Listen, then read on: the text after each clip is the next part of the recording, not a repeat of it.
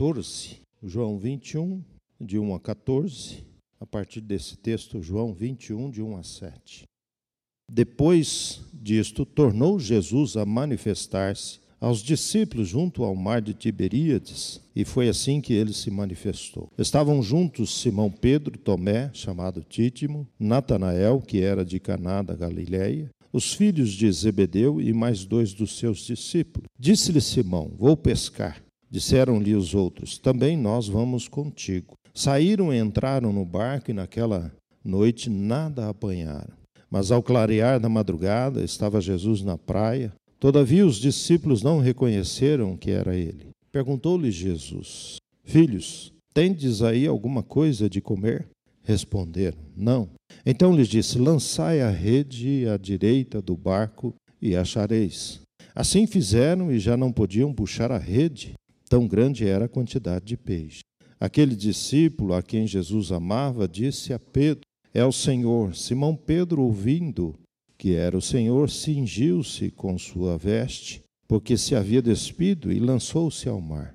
Mas os outros discípulos vieram no barco puxando a rede com os peixes porque não estavam distantes da terra senão quase duzentos côvados. Ao saltarem em terra, viram ali umas brasas e em cima peixes, e havia também pão.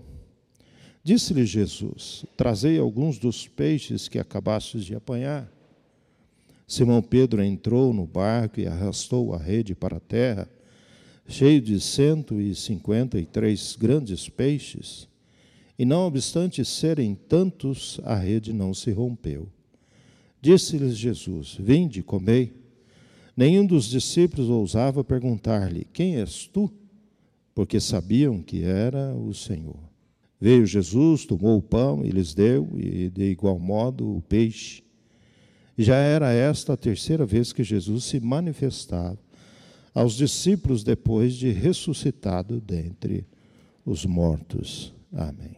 Eu sei que aqui tem uns, uns pescadores aí, né? Tem um pessoal que gosta de pescar.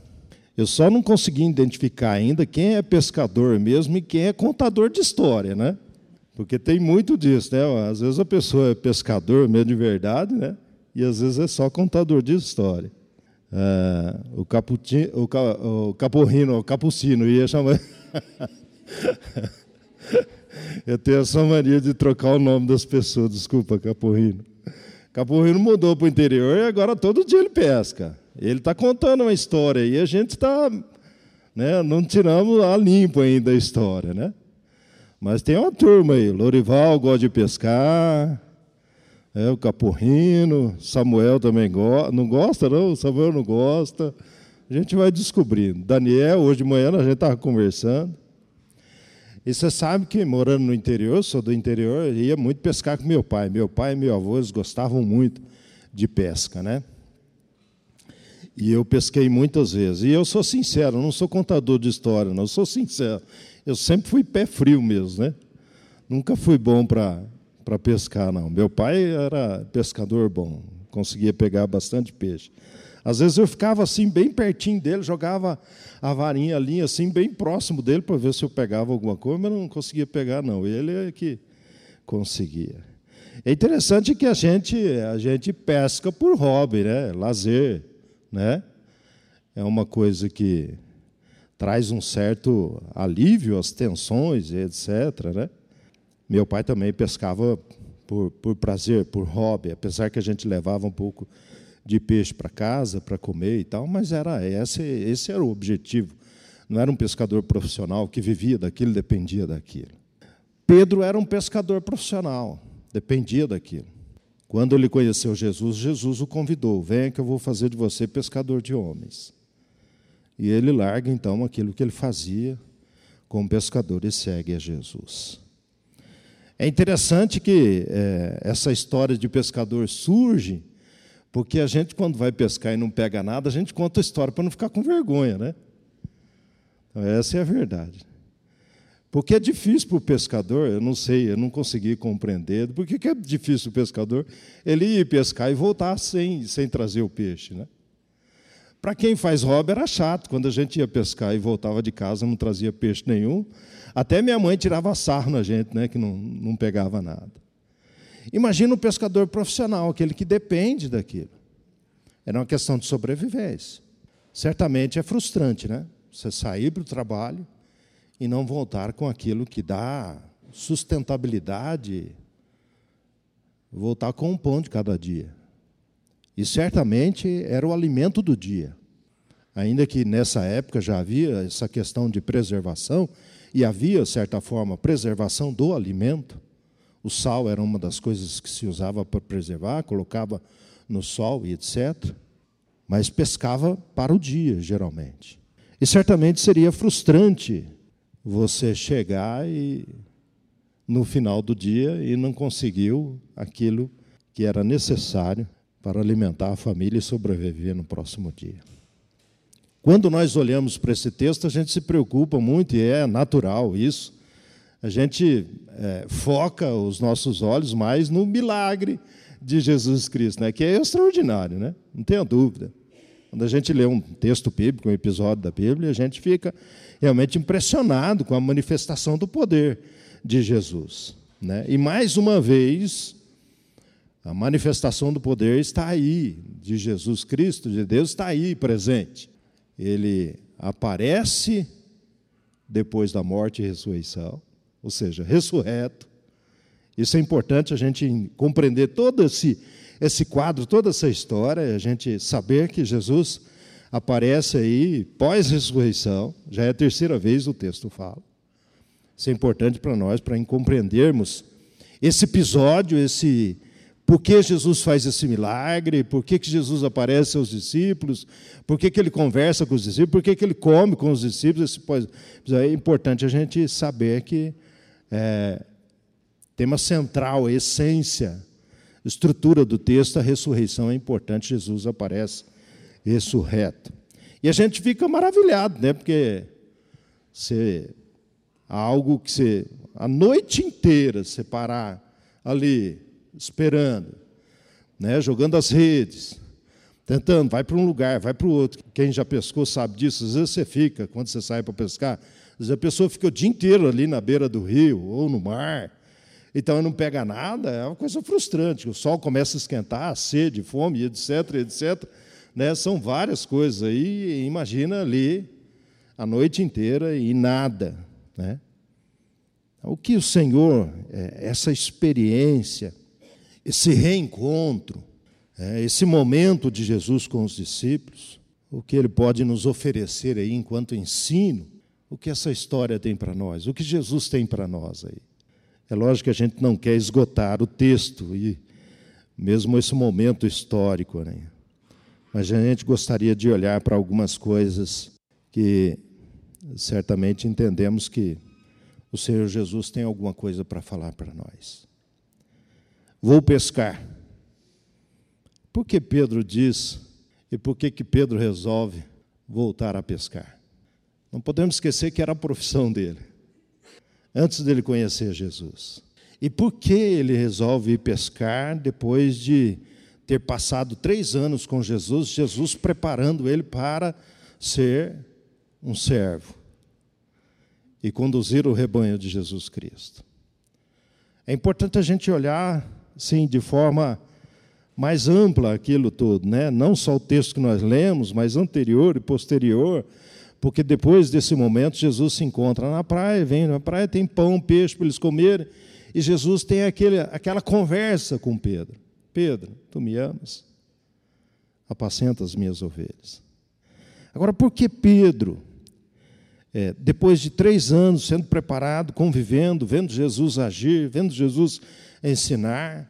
E Jesus dizendo aquilo que ia acontecer, eles sabiam que Jesus ia morrer, ia ressuscitar, então não era surpresa, era algo já que eles já sabiam, Jesus já havia dito.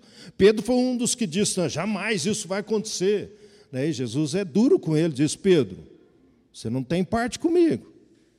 Quando, Jesus, quando Pedro é, é, é, responde, é, reage a fala de Jesus dizendo que ele ia para Jerusalém, que ele seria morto, seria crucificado. Pedro é um dos que diz: Não, Jesus, isso não pode, nós não permitimos.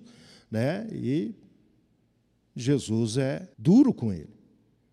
Fala, olha, se você não aceitar, não compreende isso, você não tem parte comigo. Esse é o plano, esse é o propósito. É interessante observarmos, e aqui a gente pode refletir acerca da nossa própria vida. Quando a gente planeja algo, quando a gente começa um projeto, quando a gente começa a fazer alguma coisa, seja profissionalmente, seja um plano familiar, seja a gente começou um projeto, a gente começou a caminhar numa direção, a gente começou a fazer alguma coisa, e lá na frente vem o fracasso. Qual a reação natural? Você voltar ao que você fazia antes. Você voltar. É? Ah, comecei a fazer, não deu certo. Você vai abrir uma empresa, né, um desafio. Você começa, não deu certo, você volta a fazer o que fazia antes. É natural isso. E foi natural para Pedro, vou, fazer o quê? Agora, por que, que Pedro toma essa decisão? Não se esqueça que Pedro teve a experiência de fracasso. Se a gente fosse é, é, mensurar, eu não gostaria de estar na pele de Pedro. Pedro viu Jesus sendo julgado, e é interessante que nos evangelhos a gente percebe um paralelo. Jesus sendo julgado pelo sinédrio, liderança sacerdotal e romana, e Pedro sendo questionado pelos, pelos serviçais da casa, por uma mulher, inclusive. E Pedro diz o quê? Não conheço, não tenho parte com ele, não pertenço aos seus discípulos. E é aquela história que a gente sabe que Jesus disse para Pedro: vai acontecer isso, você vai me negar e o galo vai cantar. Eu costumo dizer que Pedro desenvolveu uma síndrome do galo, né? Toda vez que o galo cantava, ele se estremecia, ele entrava em pânico, porque ele lembrava daquela noite triste, terrível, que ele negou, que ele traiu o seu mestre, a quem ele amava. E é interessante a gente observar que nos três, nos quatro evangelhos registram que Pedro saiu chorando amargamente depois do galo cantar e ele se lembrar daquilo que Jesus havia falado. Então Pedro está vivendo um período de fracasso tremendo. E ainda mais um personagem, uma pessoa, e a gente vai lendo, a gente vai estudando você percebe que ele é um, ele é um, ele é um homem de muita personalidade. A gente costuma dizer que ele é sanguíneo, né? Eu desconfio que ele tem um pé meio que italiano, porque italiano é assim, né? Ou ama ou odeia, de, né? Italiano é muito quente, né? Italiano quando ama, ama mesmo, quando odeia, odeia também, né? Então eu percebo que é, é, Pedro é essa personalidade muito forte, muito intensa. A gente vê nos momentos que a gente lê no Evangelho, na relação com Jesus, a gente percebe essa intensidade na personalidade de Pedro. E a gente sabe que quando uma pessoa é assim, o fracasso se torna mais, mais pesado. E quando a gente percebe que essa pessoa é uma pessoa intensa e forte como Pedro, determinada como Pedro, né?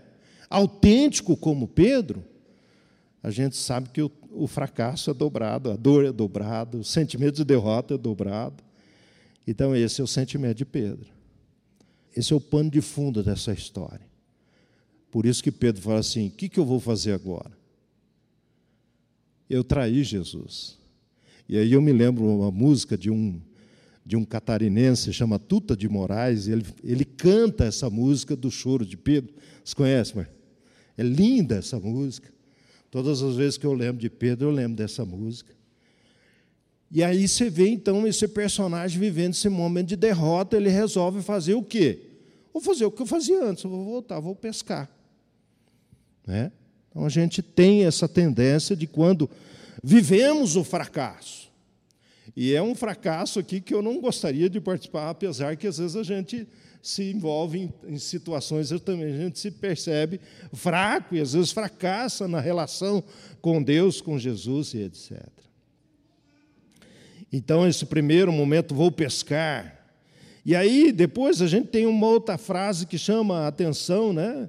Tem alguma coisa para comer? Parece uma afronta de Jesus, parece um cutucar de Jesus, mas não é. Jesus está fazendo aquilo que geralmente as pessoas faziam, né? Chegava o barco, logo de manhãzinha chega o barco na beira da praia e, e as pessoas vão procurar aquele alimento para comer. E, e, como sendo um profissional, ele ia vender e vendia. As pessoas iam buscar o peixe para comer naquele dia. E Jesus faz aquilo que era muito comum naquele tempo. Tem alguma coisa para comer? Eles falam: não, não tem, né? Quando eu ia pescar com meu pai, a gente, a gente foi assim, já fizemos grandes pescarias. Mas também tinha dia que a gente voltava de mão vazia, frustrado, né? Um vergonha. Por isso que a gente conta a história do pescador. Né? O pescador nunca conta a história do fracasso, ele sempre conta a história do sucesso. Né? E, e, e nós somos assim. Não é fácil falarmos do nosso fracasso. Ninguém gosta de falar do fracasso. Você tem lá na sua casa uma prateleira, uma estante com os troféus do, do fracasso? Não, a gente guarda as medalhas, a gente guarda os troféus do Corinthians, que não tem, faz sete anos que não tem nada, né? do Palmeiras, né? as vitórias, a gente vai guardando as vitórias, a gente gosta de contar das vitórias, a gente gosta de contar do sucesso, dos fracassos a gente não gosta. Você não tem lá a pedra da demolição, da derrota, que você guarda a pedra da demolição. Você não tem troféu do entulho, da desgraça que aconteceu na sua vida e etc. Você não tem o para-choque do carro que você perdeu, teve PT. Você não guarda o para-choque, você não guarda a chave, você não guarda. Nós não guardamos monumentos, nós não fazemos monumento de fracasso. E nós não gostamos de dar razão do fracasso. Essa é a grande verdade. Mas a gente precisa aprender a olhar o fracasso, porque no fracasso na derrota, também há lição, também há aprendizado. Eu costumo brincar, você se lembra quantos tombos você caiu, quantas quedas você teve quando estava aprendendo a andar? A gente não lembra, né? Graças a Deus que não lembra, né? Quantas vezes nós choramos na infância? O pai e a mãe lembram, né? Agora a gente não lembra. Eu lembro que a Rebeca passou uma noite inteirinha chorando, imagina isso. A noite inteira, não está, graças a Deus que ela não está aqui. Depois você conta. A noite inteira. E é assim, não era um chorinho, era um choraço. Tanto que os vizinhos ficavam preocupados. As pessoas ficavam, o que está acontecendo com essa criança? Está acontecendo alguma coisa, está doente, o pai está beliscando, a mãe está batendo, tem alguma coisa aí. Mas nós precisamos aprender, porque o fracasso, o primeiro fracasso, vamos chamar atenção para esse. Aquela noite que Pedro negou Jesus, Jesus sabia, e Jesus disse para ele, e aquilo aconteceu. Não foi uma determinação de Jesus. Não foi Jesus que determinou que Pedro vivesse aquela. Não, é porque Jesus conhecia Pedro, conhecia o ser humano e sabia que o ser humano tropeça, cai, falha, tem medo. E Pedro negou Jesus naquela noite por medo. E Pedro precisava daquela lição porque Pedro era muito dono de si mesmo, era muito autossuficiente. Tanto que quando Jesus falava alguma coisa, Pedro, não, não vai, não vai acontecer isso, não pode. Então ele queria intervir, ele tinha personalidade para isso, ele era esse ser personalista, forte, autossuficiente. E o fracasso era importante. A queda era importante. Para ele aprender a ser dependente de Jesus Cristo. O fracasso nós não gostamos, não queremos passar, não queremos lembrar, mas ele sim faz com que a gente lembre o quanto nós necessitamos de Deus, o quanto nós necessitamos de Jesus, o quanto nós necessitamos do outro, o quanto nós carecemos. Essa é uma das lições do fracasso e essa é a lição de Jesus para Pedro. E aí, naquele momento que eles estão pescando, Pedro está voltando a fazer o que fazia antes. Jesus disse para ele: joga a rede para o lado direito. Qual a diferença num barco, num lago, o lado direito e o lado esquerdo? Tem diferença, né? O milagre acontece. E esse milagre acontece porque qual o propósito desse milagre? Qual o propósito dessa pesca nessa noite? Jesus poderia ter falado para ele, ó oh, Pedro, o negócio é o seguinte, larga a mão disso aí, rapaz, você não vai fazer isso. Eu já falei que você vai ser pescador de homens. Você passei três anos te preparando para ser discípulo, para ser meu servo, para dar continuidade à minha obra. Larga a mão de pescar, você não vai pescar, não. Não, Jesus fez o milagre. Jesus não deu uma aula, ou repreendeu, ou exortou, ou fez uma, uma, uma argumentação toda acerca daquilo, mas fez o milagre. Pedro e os discípulos chegam na praia e tem pão e peixe. Eu não vou nem falar da comensalidade, eu nem vou falar da mesa. O vereador Marcos tem falado do quanto isso é importante, esse momento que Jesus come com as pessoas, o quanto isso tem aí do reino, o quanto isso tem de Cristo Jesus, o quanto isso tem ensino de Cristo Jesus. Eles chegam na praia, tem o quê? Tem peixe, tem pão, já assadinho, prontinho, sentaram para comer, e Jesus come com eles. E aí, para a gente compreender, a gente precisa olhar para a continuação do texto, quando Jesus conversa com Pedro e chega para Pedro, fala assim: Pedro, por que você não conseguiu pescar? Vamos conversar aqui sobre o milagre. Por que você não conseguiu pescar? Por que, que o milagre aconteceu? Conversa não foi essa. Ele não pediu explicação por que ele não conseguiu pescar aquela noite, ah, a lua não está boa, o mar está baixo, a água está fria, porque pescador dessas histórias. Né? Quando a gente não pesca, ah, não está na lua boa, não está no tempo bom, não está não sei o que lá, a água está quente, a água está baixa, e realmente isso tem uma relação. Mas não foi essa conversa, não foi sobre a pescaria, não foi sobre o milagre. Ó, oh, Pedro, está vendo? Mais uma vez eu fiz um milagre na sua vida. Mais uma vez você foi testemunha do meu poder. Não foi essa conversa. Mas o milagre foi importante acontecer. E a conversa com Pedro: Pedro, tu me amas? E Pedro, eu te amo. A tradução da linguagem de hoje, na linguagem que eu li aqui, ou na tradução em português, é sempre a mesma palavra amor. Mas se você for olhar no original, dá uma diferença muito grande. Porque Jesus pergunta para ele, tu ágape? E a palavra referente ao amor divino, o amor supremo. E Jesus pergunta para ele, ágape. E ele responde, filéu que é o amor de amigo, o amor familiar, o amor que você tem por um amigo, por um ente querido. E Jesus insiste e pergunta três vezes para ele, ele responde filéu. Pergunta ágape, ele filéu. Porque Pedro precisava aprender a amar com amor divino. Porque Pedro precisava aprender a viver na dependência de Jesus. Porque Pedro precisava aprender que sem Jesus, mesmo voltar a fazer aquilo que ele fazia, que ele era profissional, sem Jesus, ele não faz. Pedro precisava compreender, depender totalmente de Jesus e seguir aquilo que Jesus tinha para a vida dele e não para ele voltar. E aí um momento de restauração. Ressurreição é sim conceito teológico, escatológico. Nós cremos na ressurreição, no final dos tempos nós vamos viver eternamente, sim. Mas nesse momento e os relatos de ressurreição, às vezes que Jesus aparece aos discípulos, a ressurreição é imediata, a restauração é imediata. Esses discípulos estão precisando ser restaurados na fé. Porque eles estão morrendo de medo. O texto diz que eles estavam trancados, escondidos. Eles estão morrendo de medo porque Jesus, o Mestre, havia sido ah, assassinado, morto. Eles precisavam de restauração. E perceba que esta verdade é tão real que Pedro precisa depender de Jesus, que Jesus vai dizer: quando o Espírito Santo de Deus descer, vocês vão iniciar o processo de proclamação. E aí tem o Pentecoste.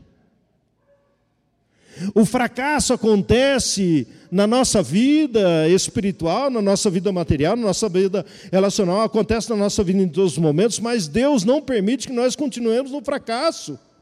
O Senhor permitiu Pedro negar, viver o momento mais angustiante, mais dolorido, certamente, da sua existência. mas não permitiu que ele ficasse lá, no fracasso, lá no buraco, lá derrotado, destruído. Não era esse o propósito. Mas a lição do fracasso, sim. E é Jesus quem volta para restaurar. Pedro, tu me amas? Apacenta as minhas ovelhas. Pedro, tu me amas? Apacenta as minhas ovelhas, Pedro.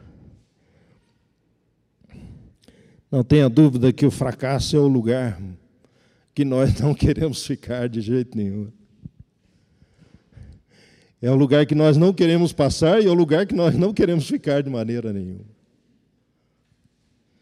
E certamente nós não compreendemos muitas vezes aquele momento, a gente se pergunta: por quê? Por que isso foi acontecer? E certamente pode ser que determinados momentos, ou naquele momento, naquela hora que a gente pergunta, a gente não consegue compreender realmente.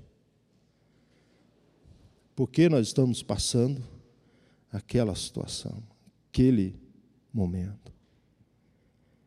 Mas uma coisa maravilhosa, o nosso fracasso não afasta Deus de mim, mesmo quando eu nego Ele, mesmo quando eu traio Sua confiança, mesmo quando eu pego, mesmo quando eu escorrego, o meu fracasso, a minha derrota, não afasta Jesus de mim. Eu pode ser que eu queira me afastar, voltar a fazer aquilo que eu fazia antes, voltar à velha vida, voltar às coisas do velho homem, me esconder, fugir. Mas nada disso afasta Jesus de mim e nem de você. A gente realmente não gosta de contar o fracasso, e a ideia não é você contar o seu fracasso para ninguém, mas reflita nele e tente enxergar a presença de Deus, o cuidado, a restauração que o Senhor tem para a nossa vida. Que Deus nos abençoe e que Deus faça com que nós percebamos o seu amor, sua presença, mesmo na nossa derrota. Amém. Receber a benção.